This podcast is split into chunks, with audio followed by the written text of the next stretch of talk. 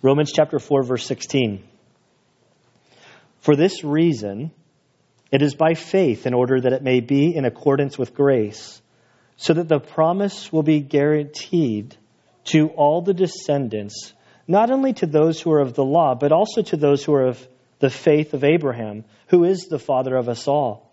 As it is written, A father of many nations have I made you. In the presence of him whom he believed, even God, who gives life to the dead and calls into being that which does not exist. In hope against hope, he believed, so that he might become a father of many nations, according to that which had been spoken. So shall your descendants be. Without becoming weak in faith, he contemplated his own body, now as good as dead, since he was about a hundred years old, and the deadness of Sarah's womb. Yet with respect to the promise of God, he did not waver in unbelief, but grew strong in faith, giving glory to God, and being fully assured that what God had promised, he was able also to perform. Therefore, it was also credited to him as righteousness. Now, not for his sake only was it written that it was credited to him, but for our sake also, to whom it will be credited, as those who believe in him who raised Jesus our Lord from the dead. He who was delivered over because of our transgressions and was raised because of our justification. And Father, I do thank you again for your word. I pray that you would help me to keep my thoughts on this text clear. And Lord, we pray that you would just bless our time of growing through studying your word. And we pray this in Christ's good name. Amen. So it's getting hard for me to believe. I'm it's, I'm coming up on like the 20 year anniversary of when I joined the Navy. I'm no longer in the Navy.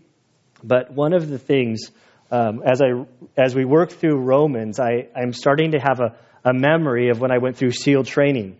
One of the things that I hated more than anything, and I don't use the word hate lightly, was running. I hated running. I, I'm, I'm, a, I'm a water guy. Throw me in the water, hold me underwater, make me swim 10 miles. I'm okay with that. But you put me on land and you want me to start running. Like my body just wasn't designed that way. I've got short legs and a longer torso, and I do much better in the water. And, but my other problem, not only do I hate running, is that I don't sweat. And so you go, what does that have to do with anything? There are people who can see people running and they can just get drenched in sweat. I don't understand these people. I'm not one of these people. Me, I can get my heart rate up to like 150 beats per minute. Well, I can't, I can't maintain that for as long as I used to be able to do that, but I could do exercise and I'll look just like I look now. And when I was going through training, being a slow runner and a guy who doesn't sweat, as the line was going, I would be in the slower bunch and they look at me, and they're like, Hanson, what are you having a cup of coffee on this run? What's going on here? You don't even look like you're putting out. Do you want to be here? And I'm like, what are you talking about? I'm like dying. And I could run fast enough to get right towards the line that was called the Goon Squad. Now, the Goon Squad is, as you take off on this run, the group of people could be spread out a half mile, a mile, and eventually it would get so unsafe because the instructors were spread out if there was an injury, they had to keep the, the class together. And so they would sort of circle around. And when they decided to circle around, there'd be a, a an instructor arbitrarily standing somewhere, they would decline, boop, that's the goon squad line. Everybody in front of the goon squad, they pretty much got to walk in a circle, drink water, stay dry. Everybody else, it was a, a series of being remediated, is what they called it, which meant going to the surf zone, getting sandy, doing a bunch of push ups, doing whatever. And then you could work your way out of the goon squad and you'd catch up with the class and then you'd take off again. So as a student, I just didn't like it. Now as an instructor, I loved it.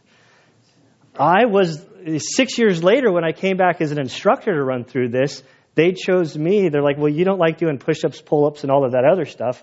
I'm like, "Yeah, just give give me all of the swims and all of the runs. I'll lead all of the runs. I'll lead all of the swims. I don't care."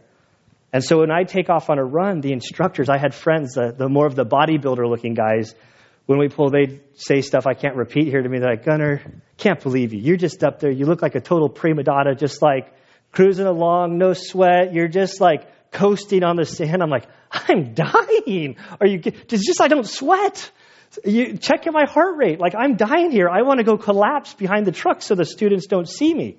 And so we would go out on these runs as instructor leading it. You had to be aware of how long the, the, the group was getting. And once you felt like it was getting unsafe, it was up to you to kind of circle around so the slower people could catch up. And you'd kind of, I don't want to say reward those that, well, in that case, it was rewarding them. To kind of could regroup and then you take off again for your run. Going through Romans is reminding me of leading these runs.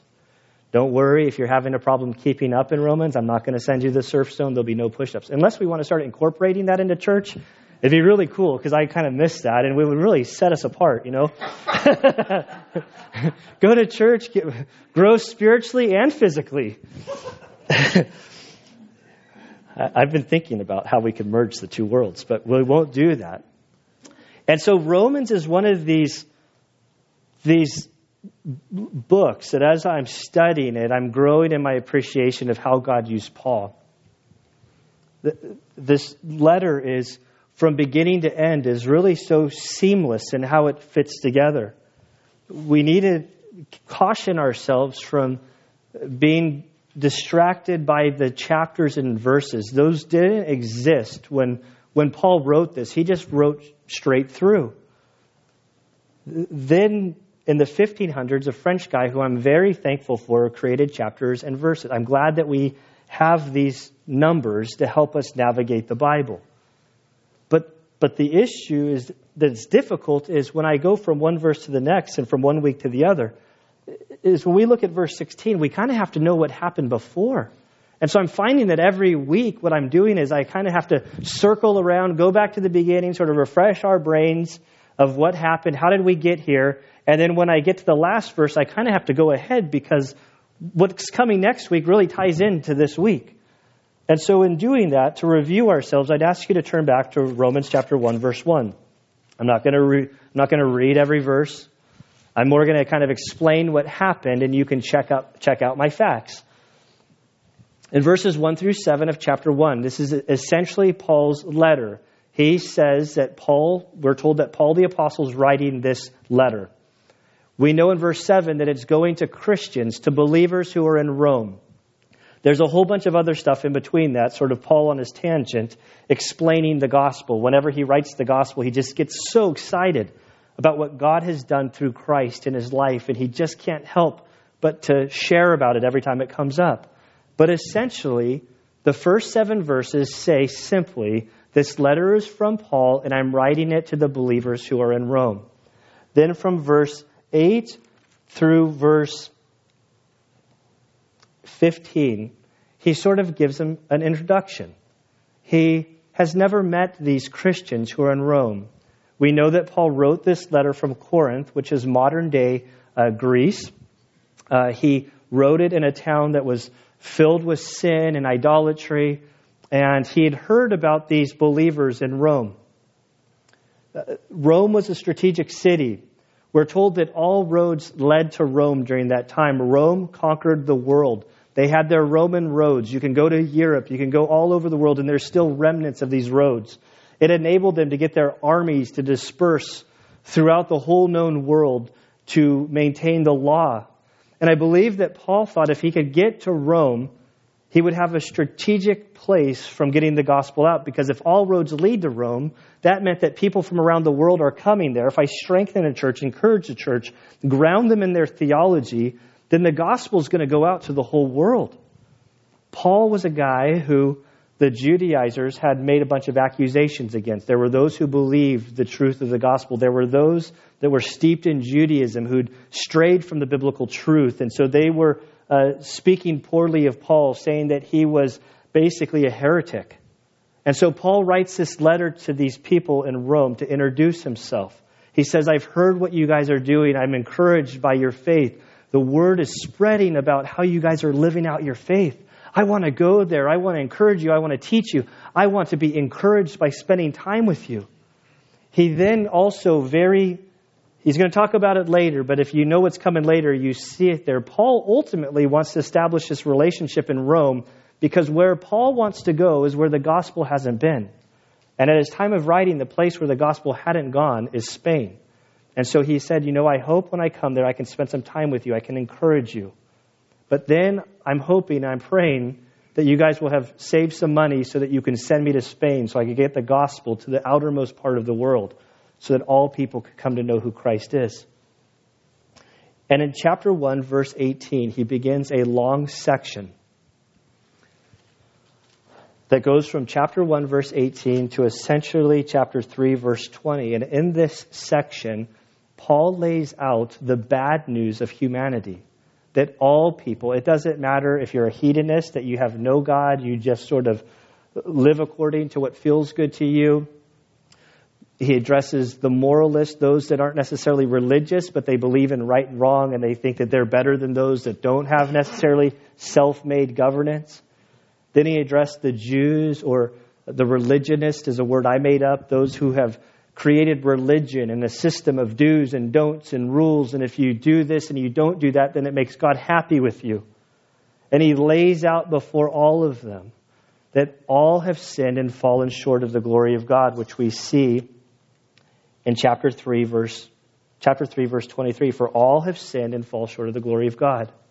He leads this from verse 18, where he says, For the wrath of God is revealed from heaven, and against all ungodliness. And through these chapters, he builds this legal case that every single human in the world, from, from the fall till present day, you're born with a sinful nature and then you sin of your own accord. God is holy, and these two can't combine. And if we were to stop the book at, at chapter 3, verse 20 or 23, you'd feel helpless you would be faced with the situation of I'm totally condemned before God because He is holy, He is righteous. I am unholy, I'm a sinful person, and the two can't combine. And so then, Paul in chapter 3, verses 21 through 26, the core of Romans, it really is the heart that everything ties into in Romans. He says, apart from the law, the righteousness of God has been manifested, being witnessed by the law and the prophets, even the righteousness of God through faith in Jesus Christ for all of those who believe. There is no distinction, for all have sinned and fall short of the glory of God, being justified as a gift by his grace through the redemption which is in Christ Jesus, whom God displayed publicly as a propitiation, which means satisfaction that as Jesus was dying on the cross, God's wrath was satisfied in that punishment. In his blood through faith. This was to demonstrate his righteousness because in the forbearance of God he passed over the sins previously committed. For the demonstration, I say, of his righteousness at the present time, so that he would be another key phrase here. Paul says that God would be just and he would also be the justifier of the one who has faith in Jesus. So God is just because he's not letting sin go unpunished. God is holy. He's a just God. He's a just judge. And when there's sin, it needs to be handled. And so then Christ going to the cross is perfect uh, perfect offering that the wrath of God was unleashed for the sins of the world placed upon him. And then through faith, God then justifies the one who says, I believe that Jesus did that. I have faith in Christ. And justified is a legal term. There were two options. The judge was, judge was hearing a trial. At the end, you could either be justified, meaning that you're, you're free of all charges, or you could be condemned. And so justification isn't saying that you've never sinned or that you're free from sin or that you're not ever going to sin in the future. What it's saying is, is that by believing in Christ, by trusting in Him, God declares that you're justified, that the penalty that Christ paid, He covered the penalty due you for your sins. And Paul, as he writes this, he anticipates a bunch of questions from the Jewish mind. I think because he was one of the leaders of the Jewish faith, he he knew how he reasoned before he came to Christ, faith in Christ. And so he lists three points. First, he says, Where's boasting? He said, There is no boasting.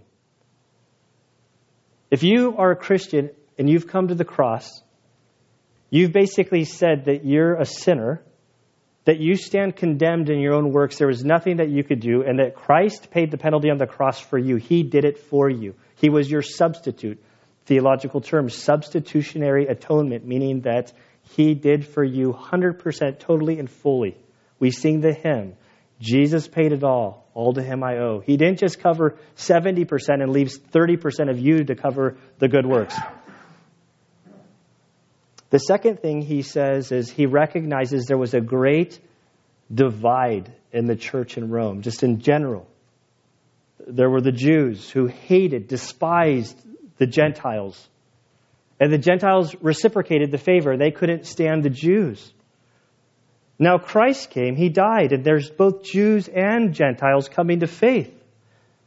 Their tension, the discrimination amongst these two groups still existed, even though they're now believers.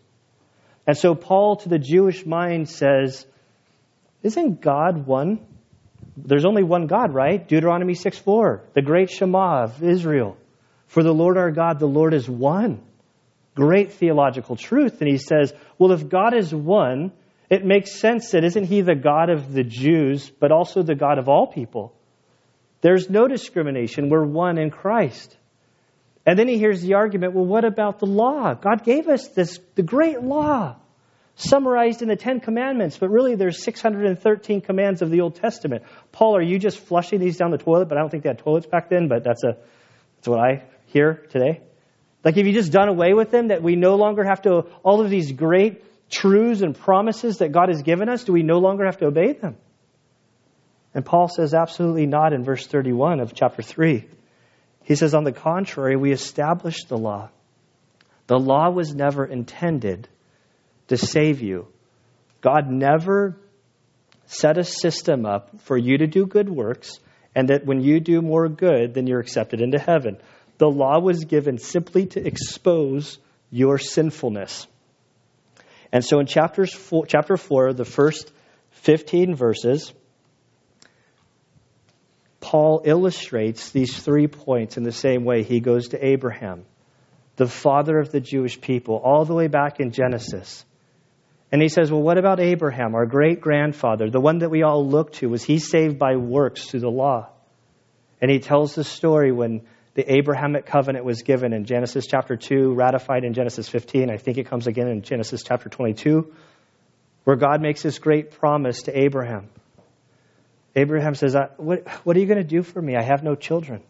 I'm an old man, so anything you give me, I just got the, well, he didn't say bums, but I get this, I got these guys that live in my house that when I die, they're, they're going to be the heirs and God says, Step out, Abraham. I want to show you something. So he steps out of his tent in the night in the Middle East. He looks up at the sky, and God says, Hey, count all the stars if you can even count them all. He's like, As many stars as there are there, that's going to be your descendants. You will have a child. And it's told, said there that Abraham believed what God said, and it was reckoned to him as righteousness. And so Paul says, listen, it was never, it was always about faith. It was always through believing. It was never a system of works. He quotes from David, the great king of Israel, and he's, he quotes from Psalm 32, verses 1 and 2, and he says, see even what David says, that it's not about works. Then he asks the question about circumcision, this great sign.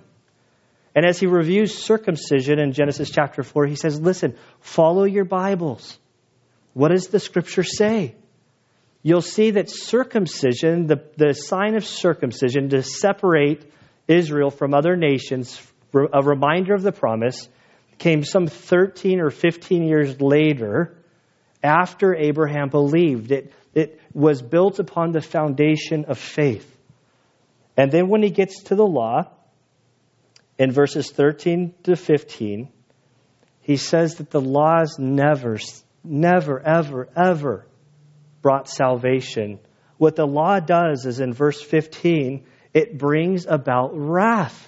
As you try to live out the law, it shows that you're sinful and it exposes the sin that's there. We're entering into spring.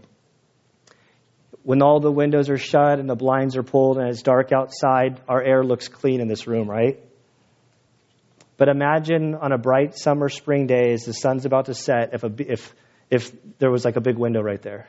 I'm going to take it up a notch. And we have the rays of light shooting into this building. The light, the, what would the air look like? You'd see all of the particles in the air. We think, how in the world do we even breathe in that nasty stuff? Well, did the light make it dirty in here, or did it just expose what was already in the air? It just exposes it, and that's what the law does. So, this is where we enter into today's text. And so, in verse 16 of chapter 4, Romans is going to get brighter. He, he's going to get to the positive stuff about Abraham. Then next week, we're going to start Romans chapter 5 and 6 and 7 and 8, and some of the, the sweetest chapters in all of the Bible are coming our way, all built on this foundation. In our section today, from 13 to 25, there's some key words that I want to sort of highlight for you guys. Promise appears, I think, four or five times, dealing with this promise, the promise that God gave to Abraham. All through here, we see faith or belief that as God gave this promise, Abraham believed by faith, it wasn't by works. And so he says in verse 16, For this reason it is by faith in order that it may be in accordance with grace. What's this? For this reason. What's he talking about? Well, he just came out of verse 15 where he says, For the law brings about wrath. And so if the law brings about wrath, our hope isn't in the law. It's for this reason, looking forward, is by faith. It's by believing in order that it may be in accordance with grace, so that the whole salvation process is built upon faith through grace, that it can be uh, within the boundaries of grace. And when that, you know, this week I sort of get hung up on certain words. Now I start asking myself, like, oh man, did I, did we cover this word grace? Has grace appeared in Romans yet? It's been dark. It's been about we're all sinners, we're, we're all helpless on our own. Has he talked about grace yet? And I start having these moments of like feeling like I'm a, a, a, SEAL instructor leading the BUD/S run where I'm like, man, I look good on the outside, but man, I'm like drowning to keep up with the class. So I think, grace. So I do a word study, and have we seen grace in Romans yet? Now, of course, it came in the introduction, Paul's standard greeting. But back in 324, when he starts talking, right after he said, For we all have sinned and fallen short of the glory of God. But then in verse 24, it says, Being justified as a gift being declared justified before God. It's a gift by His grace. It's not by works. So grace has appeared. So he's already mentioned grace, that we stand justified not because of the law, but by grace. And so when he speaks for this reason, it's by faith that we may uh, stay within the boundaries of grace. Making this point down in Romans chapter 4, verse 4, it says, now, to the one who works, his wage is not credited as a favor, but as what is due.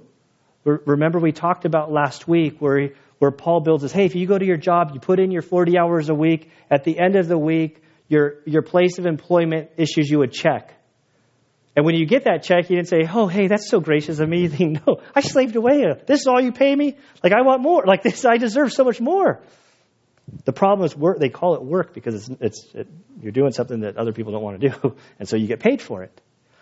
But in the Greek here in verse four, it's interesting because literally how this reads is now to the one who works, his wage is not credited as grace. That word that's translated in English as favor is, is grace in the Greek. And so he starts saying that if you're working to earn your wages, it's not grace, it's what's due you. And then he ties it over into spiritual matters. If we are working to try to earn favor with God, we violate grace. And this is what he comes to in verse 16. For this reason is by faith, in order that it may be in accordance with grace. Grace is the principle. This is, this is the means. We receive something that we didn't deserve, we didn't work for. God did it all for us, and we receive this grace through faith, not of works, so that the promise will be guaranteed to all the descendants not only to those who are of the law, but also to those who are of the faith of Abraham, who is the father of us all. Now we have to remember back to last week, he made this big case. Now, Abraham believed by faith.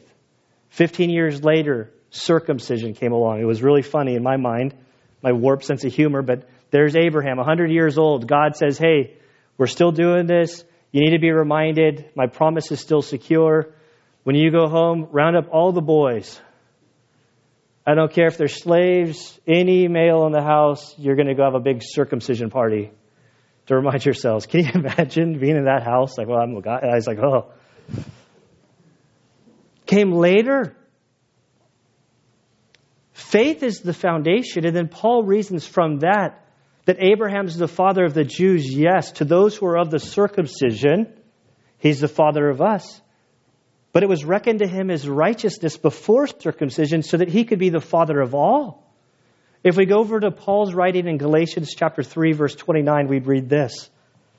If you belong to Christ, then you are Abraham's descendants, heirs according to promise. He goes back to this promise that was given to Abraham, that he be a father of all nations. Last week I sang Father Abraham to you. I won't, I'll spare you. Is I'm so tempted because it's such a fun song.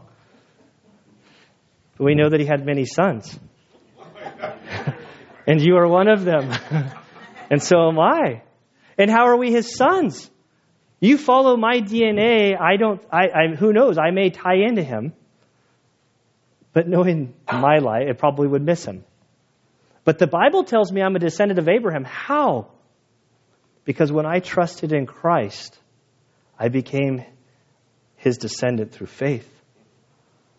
The same thing to the Jewish person. They're a descendant. They may be literally DNA wise connected to Abraham, but ultimately it's by faith that they're connected. And so from here, the Father of us all, Paul says, remember, what does the Word say? What, is, what do the Scriptures say? The most important question we can ask. He's already asked the question, and he says, I'm saying this because it's what the word says. Verse 17, as it is written, as it is written in the Bible, this verse he's quoting from Genesis, a father of many nations.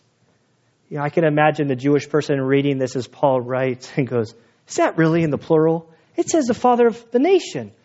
What's it say there? Oh my goodness, look at that, right in Genesis. Right when the promise was given. It's always been plural. How did we miss it? And Paul says he's a father of all nations. That was the promise of all nations. Have I made you in the presence of him, that's God, whom he believed, who Abraham believed, even God who gives life to the dead and calls into being that which does not exist. Now, don't start giving Abraham too much credit. It wasn't that he was a man of, I mean, he was a man of great faith. So I'm going to be kind of talking out both sides of my mouth. But it wasn't that he was such a great guy and had such faith that God had this blessing for him. It was the object of Abraham's faith that proved faithful. Because if we go back to that story, remember, Abraham was terrified because God said, Go get like a. See, now I want to start singing the 12 days of Christmas. Partridge in a pear tree. I, bunch of animals. I know there was like a turtle dove because I think that's in that song. That's where that's where my mind went. Like maybe a goat. Let's just say a let's just say a dove, a goat, and maybe a cow. And I think there was one more. You guys can check me out. It's for yourself. Abraham knows that when he's given this list of animals, he knows that a covenant is about to be made. And what they would do is they'd slice the animals in half. They would put one side on one side of the hill and the other half on the other side of the hill. So you'd have the four or five animals all split in half with the blood dripping into the valley of the hill. And the two people would walk back and forth, looking each other in the eye, shaking hands, however they did it. And it was saying, if I don't uphold my side of the bargain, may this be my blood in the valley. And if you don't uphold your side of the bargain, may it be your blood in the valley. Abraham knew he can't keep this promise with God. And so God puts him into a deep sleep. And while Abraham is asleep, we're told that God walks up and down this valley, instituting the Abrahamic covenant, totally and completely dependent on God's faithfulness. Nothing to do with Abraham. Now, to put this in simple terms, maybe I say that. Makes perfect sense to me, I should say. Flying. I'm not going to ask anybody, but I'm not afraid of flying at all. There are some people that are like just like terrified of flying. There are people I know that won't travel anywhere because they're so afraid of flying. And every now and again, you can talk one of these people to go in on a trip in a plane. Any little bump. Oh no, this is it. We're good. It's like, relax. Planes are designed to bump up and down. It's okay. It's just turbulence. Check it out. Look at the wing. They can flex like 20 feet. It's not going to snap off. and they're, and they're like just horrified. Now, I'm the kind of guy that it's like, I've been flying since I was a kid. I can, I mean, a plane can pretty much flip upside down. I'm like, oh, we're supposed to do that. The pilot's just hot dogging for us. What's that noise? That's just the landing gear going up. The flaps going down. Why is the door just fly off? I don't know. Maybe there's going to be some skydiving. I didn't know when I was on this plane that, or like, it's okay. Now, whether you're afraid of flying or you're totally confident in flying, that doesn't affect your safety in an airplane. It has everything to do with the comp- competency. Did I say it right? Okay. Competency. Got it right. Of the pilot. So I could be the most casual, oh, it's safe. I'm totally confident. All my faith is good. What I didn't know is they took a six year old, locked him in the cockpit with the keys, and said, just go to town, kid. Now, does my faith and assurance in the safety of flying mean anything? Not at all. Now, they're the person who's totally afraid of every little bump, but you have the most experienced pilot that's been through all sorts of stuff. Even though that their faith is weak, they're totally safe. I'm sure there was a person, they probably never fly again, but the whole uh, captain something or other on that plane that landed in the Hudson River. They probably never flew again. But they were all safe because they had a very competent pilot that even when the plane failed, he landed them safely and securely. And so, Abraham, when Paul quotes on his faith, yes, Abraham had faith. He also had moments of doubt. We won't talk about Ishmael, but there were some, they tried to help God out a little bit. But at the end of the story, when Paul writes about him, look what he says. His faith was good because of the object of his faith, namely God. And he says, as soon as I find it, verse 17, in the presence of God or him whom he believed, even God who gives life to the dead and calls into being that which doesn't exist. So he says, look at God, there can be something dead and God can give life to it. We know that Paul is is leading to the resurrection of Christ in today's passage. That Jesus the Messiah can be crucified, killed. He was dead as a doornail. He came to life because God has the power to give life to death, to raise him from the dead. Amen. The other thing is, is that he calls into being that which doesn't exist. The thing that the evolutionists can't tell you, I say, okay, in this debate, I'm with you, buddy. I'll give you the billions and billions and billions and billions and billions of however many years you need to go back. But can you answer me this question as the Big Bang Theory happened? However many billions of years you need, because the time is the thing that is really their God. Because if you just add enough time, then certainly something could have happened then. In a discussion, I'll say, well, I'll give you all of that time. But let's go back all of those years, and at that point, where did this stuff come from? They won't answer the question. They can't answer the question. I don't know, it's just there. Well, how did it get there? I don't know. Well, how does the Bible record creation? God said, Let there be light, and there was light. God said, Let there be this, and there was. God speaks, and nothing turns into something ex nihilo, out of nothing. You guys might be able to create stuff, but you repurpose or you recreate matter that's already here. None of us had said, Let there be a log. Let my house be all fixed up. I've never done it. If you find the guy, let me know because I have a bunch of favors to ask. But we know the guy. but he's chosen not to answer me in that way. And he says he believed in God because God is able to give life to death, life to those who are dead, and create out of nothingness, to expand upon this. Now, it wasn't like Abraham had no obstacles in his faith. The object of his faith was solid. But in verse 18, we read, in hope against hope. Ah, oh, that one just really stuck in my throat. Like, what is he saying, hope against hope? He's saying that he had hope even though his hope was based in everything that goes against laws of physics, science, everything, the natural world, and the, the, the boundaries that God has given us. God is a God of order. He's given us laws that have to be obeyed, like natural laws. And when he looked at the creation that he was that he found himself in, it was hopeless. In hope against hope, he believed, so that he may Become a father of many nations. There it is again.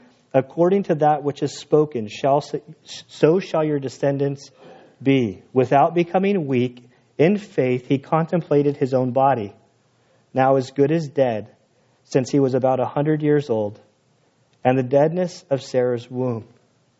There's hope against hope. God said, You're going to have a son. We read in the story what we'll see here. He says, When he when he got God's promise, it said, well, he's about 100 years old. That's problem number one.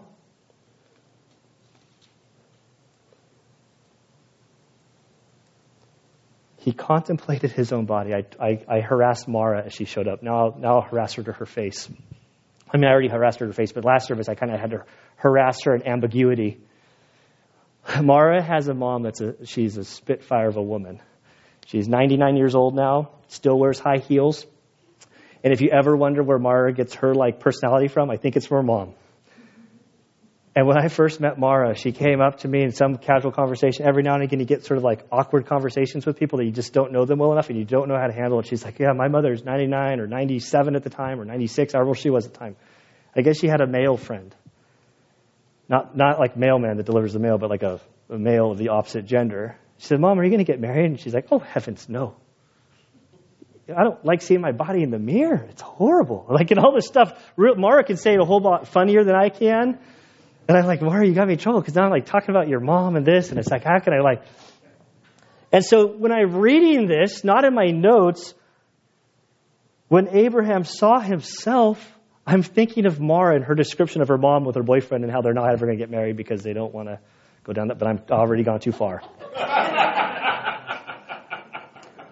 God tells Abraham at 100 years old, you're still going to have children. Problem number one. Abraham looks in the mirror and he's like, my body's worn out. I'm old. I'm more like making arrangements in the grave. I'm not planning having kids. It's not going to happen. Problem number two. When he looked at his wife,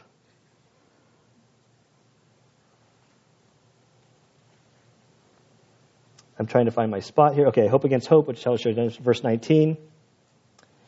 He contemplated his own body, now that now as good as dead, since he was about a hundred years old, and the deadness of Sarah's womb. Mathematically, they couldn't have a child. They would have a child, and they would call him Isaac. And do you know what Isaac means? Isaac, help us out, brother. He who laughs. I don't know what happened with you, why your parents named you Isaac or whatever. He's a funny kid. But Abraham and Sarah, when she conceived and she had a child, they said, We're going to name him Laughter. Because every time that we see this kid, this is the most hilarious thing that God has done. Look at us. Here's Abraham, 100 years old. Here's Sarah with her walker and a baby. Like she's beyond this, and yet they have this precious little baby boy. He goes on. In hope against hope, he believed that he might become a father of all nations. Verse 19. Without becoming weak in faith, he contemplated his own body. Uh, moving on to verse 20. Yet with, with respect to the promise of God, he did not waver in unbelief, but grew strong in his faith, giving glory to God and being fully assured that what God had promised, he was about to perform. God gave him this promise. I think he was 86 years old, is what Genesis records. Then you flip chapters, I just forget the chapter numbers. Then it says, then he was 100 years old when the promise of circumcision came. So 13 years had elapsed, and then Isaac would come. God makes this promise with him, and 15 years. You're going from 86. He started out with, like, there's no way this is going to happen. Do you think 15 years of aging is going to help his faith? Well, the Bible tells us that his faith grew. And there's something about waiting upon the Lord that we grow stronger in faith, not weaker. It seems counterintuitive. And yet, Abraham trusted the Lord because of his promise. There's a lesson here for us to learn. Yet, in respect to the promise of God, what promise? When Abraham was taken out of his tent to look up in the skies, God gave him a promise.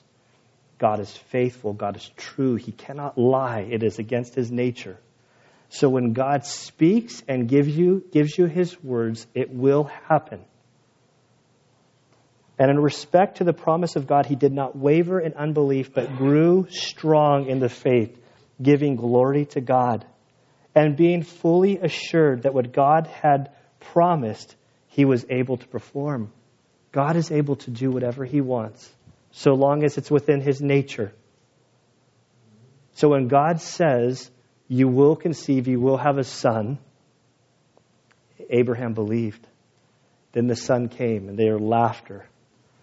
And we see, if you'll turn with me to, to Hebrews chapter 11, I want to turn over here.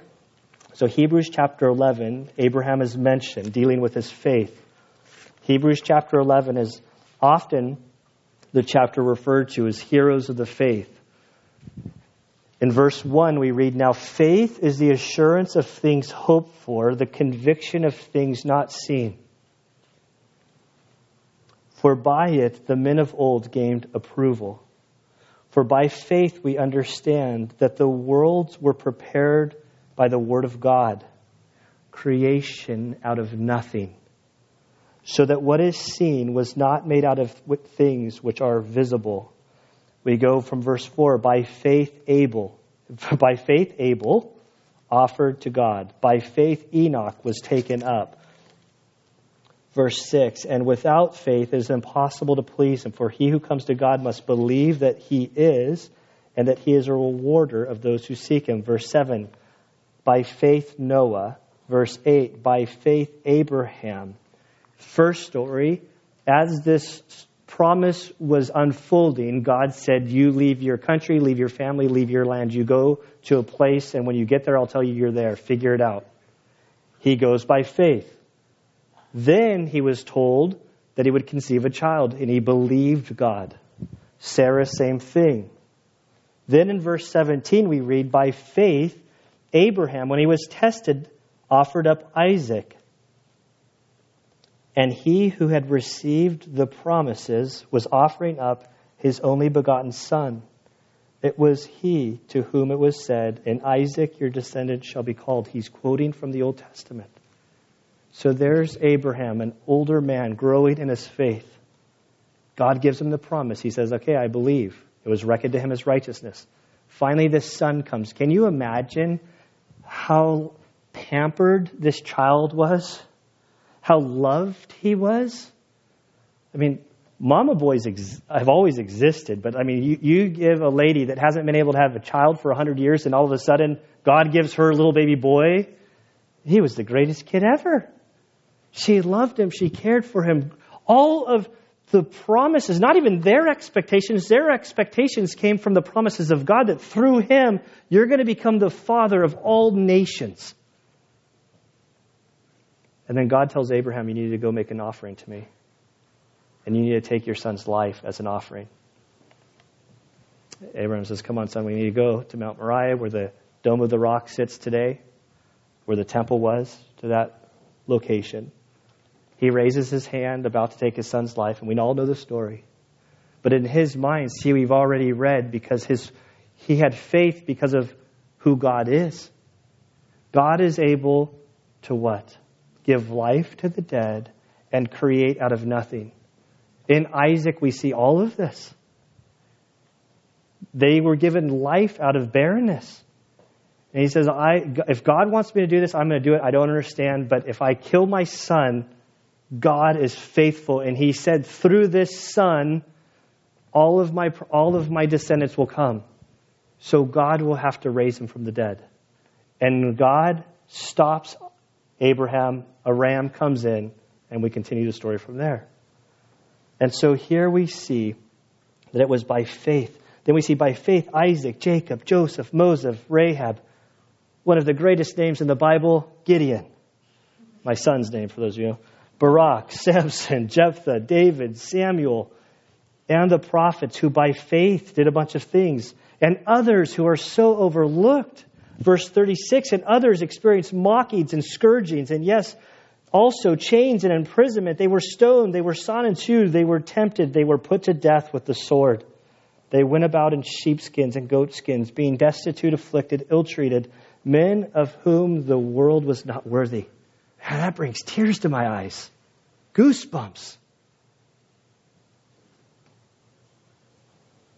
Wandering in the deserts and mountaintops and caves and holes in the ground, and all these, having gained approval through their faith, did not receive what was promised. Oh, I have that highlighted.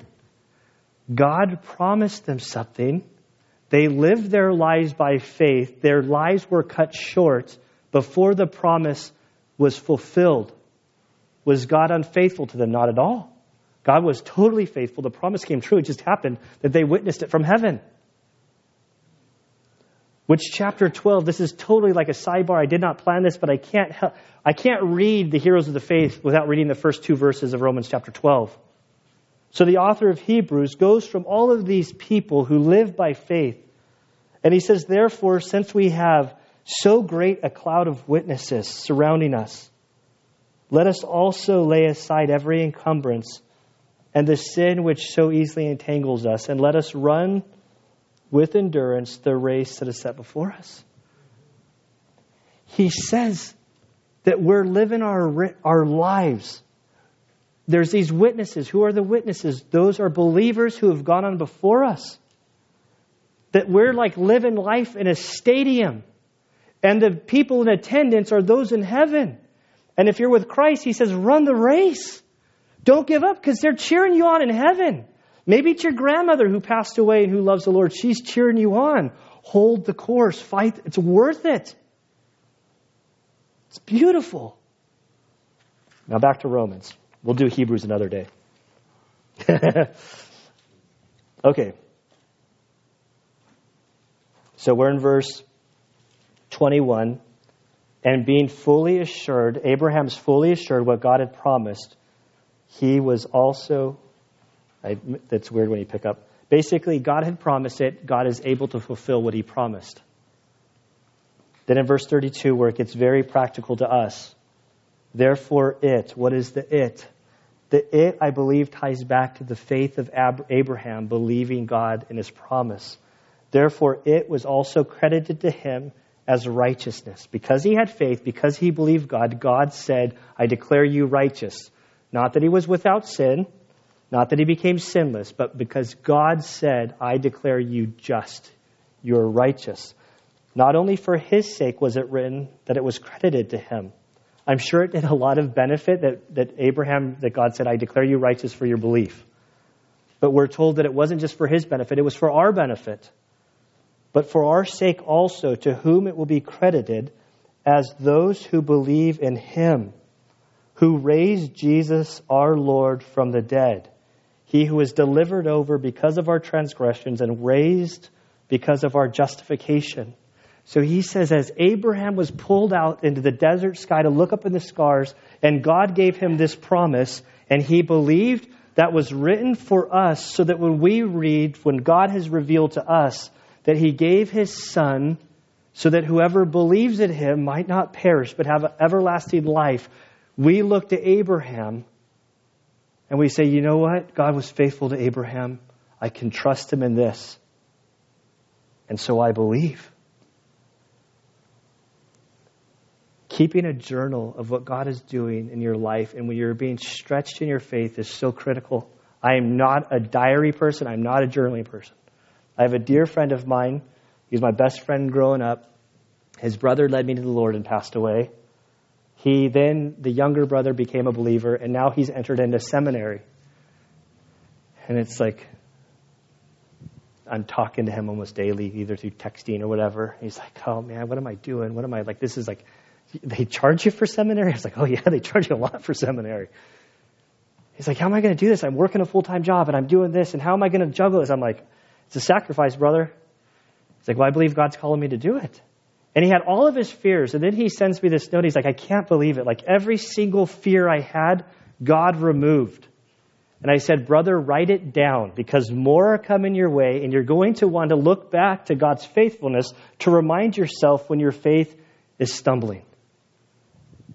And so we're told here that Abraham's faith was recorded for us that we could be reminded of how faithful God is so that we who believe in him, the Father who raised Jesus our Lord from the dead, he was delivered over because of our transgressions. As Jesus went to the cross, he was without sin.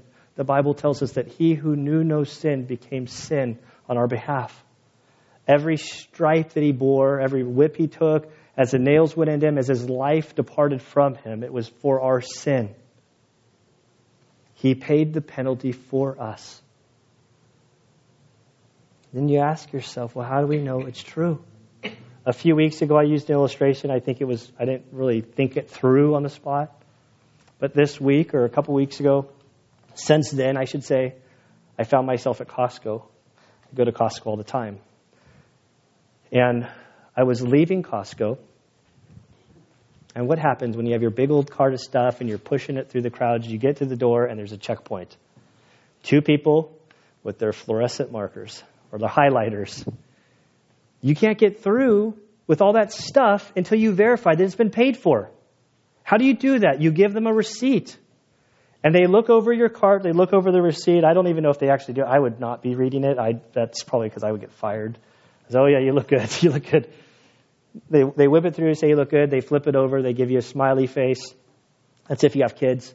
So when I go without kids, I still say, hey, can you make me a smiley face? And they look at me like, are you crazy? I'm like, want a smiley face. I don't really do that. I'm just joking.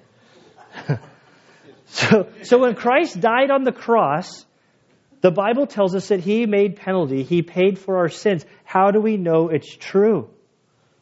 Right here, the Bible in the very last part, it says he was raised for our justification. Someone has said that that's God's receipt to us saying it's paid in full. Your payment has been accepted. We have the resurrection. The resurrection changes everything. And next week, what we'll look at, which I feel like I need to ease into, is we go into chapter 5. Yeah, Romans takes off from here. Sorry, uh, nobody's in the front row, splash zone. But Romans chapter 5, verse 1, therefore, there, why is it therefore? Because of all of this stuff, the bad news. Then we get faith, the promise, God's who He is. That's what our faith, it's in Him. Therefore, having been justified by faith, we have peace with God through the Lord Jesus Christ. This should set us into like bursting in cheers and hallelujah. Because if we go back to Romans chapter 1, verse 18, this is our problem. For the wrath of God is revealed from heaven against all ungodliness and unrighteousness of men who suppress the truth and unrighteousness. You can go back if you turn there. Our problem is that we are with sin. God is holy. God's holiness requires his wrath to make payment for our sin. And then as we read through this, we come to learn about the cross. See, God's just not like an angry God. He's a God who loves us. The God who condemns us because of our sin is the one who justifies us. He is just and the justifier, as Paul writes. And when we receive Christ as Savior through faith, we now have peace with God. We can stand before the Creator of the world. As we get down to verse 9 of chapter 5, it will say, Much more than having now been justified by His blood, we shall be saved from the wrath of God through Him. we Christians, and I'm one, obviously. Well, not obviously, just because you're a pastor doesn't mean you're a Christian. Sorry. Um, but I happen to be one. And, uh, but I wasn't always a Christian. And the Christianese, this, this language that we use, you guys are weird. We, we're weird. We use phrases that I just don't, I didn't get at the time. And one of the, one of the phrases that we use is, Are you saved? And when I first became a Christian, people would say that. I'm like, yeah, I'm saved. I'm good. But then I'd still be living my life, and I'm like, Man, I'm saved, but man, I am sure a terrible sinner. Like, my thoughts are bad. The things I'm like thinking about, like, man, I thought I was saved from my sin. I wasn't saved from my sin. I was saved from this, the wrath that was due my sin. And then I was given a new nature, and God's doing a work in me and I don't struggle with the same sin I, I struggled with then, but still today, the, the more I come to know God, the more, the more aware I become of His holiness. And, and then I figure out how unholy I really am. And I long for the day for that new body. And so if you're here, we're done. I mean, I, we're, we're done. We'll pick up next week. Although I could keep going, you know, because it all ties together. Is if you don't know Christ as Savior, I'd encourage you to do your research, do your homework. There's Case for Christ out there. If you would like to take a Case for Christ or read uh, Lee Strobel's, place together a bunch of evidence uh, uh, on the, the truth of Christ and the claims of the Bible. If you're a Christian, somebody asked me last week, can I take one to give to a friend? Of course you can take one to give to a friend. They're there for you. They're free books. The main thing is if you take one, don't resell it. Just use it, you know. And so if you haven't trusted in Christ, I'd encourage you study, read your Bible, examine the truth. All it is is becoming a Christian is believing that Jesus died for you. And then God starts doing a radical work in your life. And for those of us who have believed, man, let us live with joy. Stop punishing yourself for your shortcomings. God paid for your sin. He forgave you. It's paid for. He didn't let you off the hook. Your sin was paid for totally in Christ. You've been set free. And so, Father, we thank you and praise you for this day. We thank you, Lord, for the great truths of Romans. Father, we pray that you would help our minds to grasp the theology found in this book, Lord, but we don't want to get wrapped around just knowledge. Lord, we desire to know you and to know you intimately. Father, we pray that as we study your word, that the truth would take root in our hearts. Father, that you would just grab a hold of our lives, Lord. Father, we pray that you would, your spirit would fill our lives in a way that the gospel transcends just all areas of our life our relationship with you, our relationship within our families, our marriages, our children, our workplace. Father, we need you. We are helpless apart from you. We thank you that it's by grace alone through faith. You are good to us, and we praise you. And we ask this in Christ's good name. Amen.